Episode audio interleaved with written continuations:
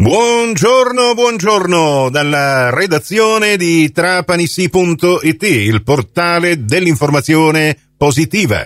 Io sono Nicola Conforti e questa è la prima delle cinque edizioni quotidiane del Trapanissi GR.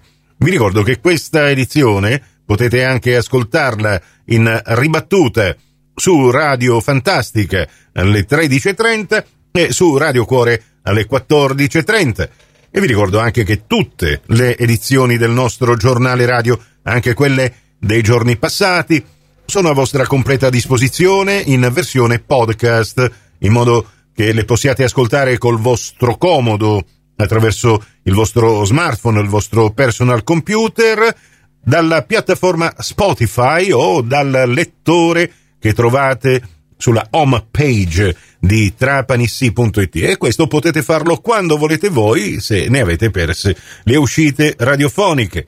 Anche per oggi, mercoledì 15 novembre 2023, a tutti voi ben trovate e ben trovati all'ascolto.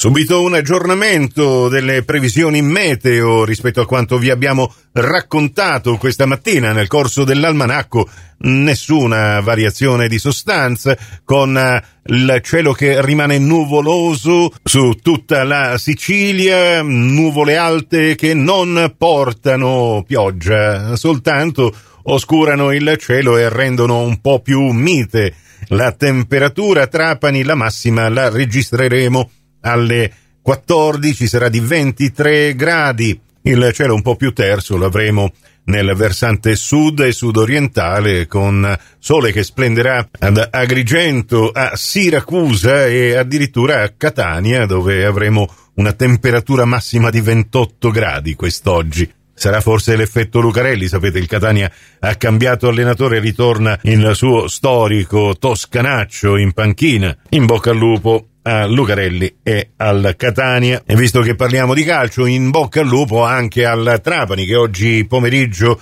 sarà impegnato nei sedicesimi di Coppa Italia allo stadio S Neto, il comunale di Agrigento contro l'Acragas. Sarà una partita secca, chi vince passa il turno e accede agli ottavi. Al termine dei 90 minuti, se dovesse sussistere una situazione di parità si andrebbe direttamente ai calci di rigore senza i supplementari. E a proposito di questa partita, la notizia che prendiamo da trapanisi.it, Acragas Trapani, Daspo per due tifosi Granata, si tratta di un 21enne e di una 32enne. Entrambi risiedono ad Eric e si sarebbero resi responsabili, leggiamo dalla notizia, di condotte pericolose durante la partita tra Acragas e Trapani che si giocò lo scorso primo ottobre, terminata con la eh, risicata vittoria del Trapani 1 a 0. In particolare il ventunenne avrebbe prima acceso un fumogeno e poi avrebbe lanciato un petardo verso il rettangolo di gioco, rischiando di colpire gli steward e i poliziotti a bordo campo, mentre la donna, che aveva già subito un DASPO, questo provvedimento che non consente ai tifosi di avvicinarsi allo stadio per vedere le partite, è stata sorpresa quando con toni e atteggiamenti aggressivi incitava alla violenza e avrebbe anche lanciato una bottiglietta in campo. E a proposito di sport, handball Erice, Karishma e Co si ritira dalla pallamano si tratta di una scelta personale dell'atleta che ha deciso di tornare in Camerun. La notizia di apertura invece è dedicata a giustizia e lavori di pubblica utilità.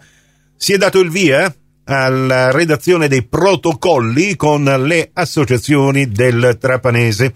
La presidente del Tribunale di Marsala e la direttrice dell'ufficio dell'esecuzione penale esterna di Trapani firmeranno questi protocolli con le realtà associative. Si tratta di una bella notizia, visto che ben 60 persone sottoposte a procedimenti penali potranno essere inserite in percorsi di recupero sociale. La firma di questi protocolli avverrà il prossimo 17 novembre a Marsala tra varie associazioni e la presidente del Tribunale di Marsala, Alessandra Camassa è la direttrice dell'ufficio di esecuzione penale esterna di Trapani, Rosanna Provenzano. C'è poi questa notizia di giudiziaria, femminicidio a Castelvetrano, rinvio a giudizio per Favara. Il prossimo 8 gennaio partirà il processo davanti alla Corte d'Assise di Trapani. Prossimo appuntamento con l'informazione alla radio su Cuore su Fantastica alle 11.30 in ribattuta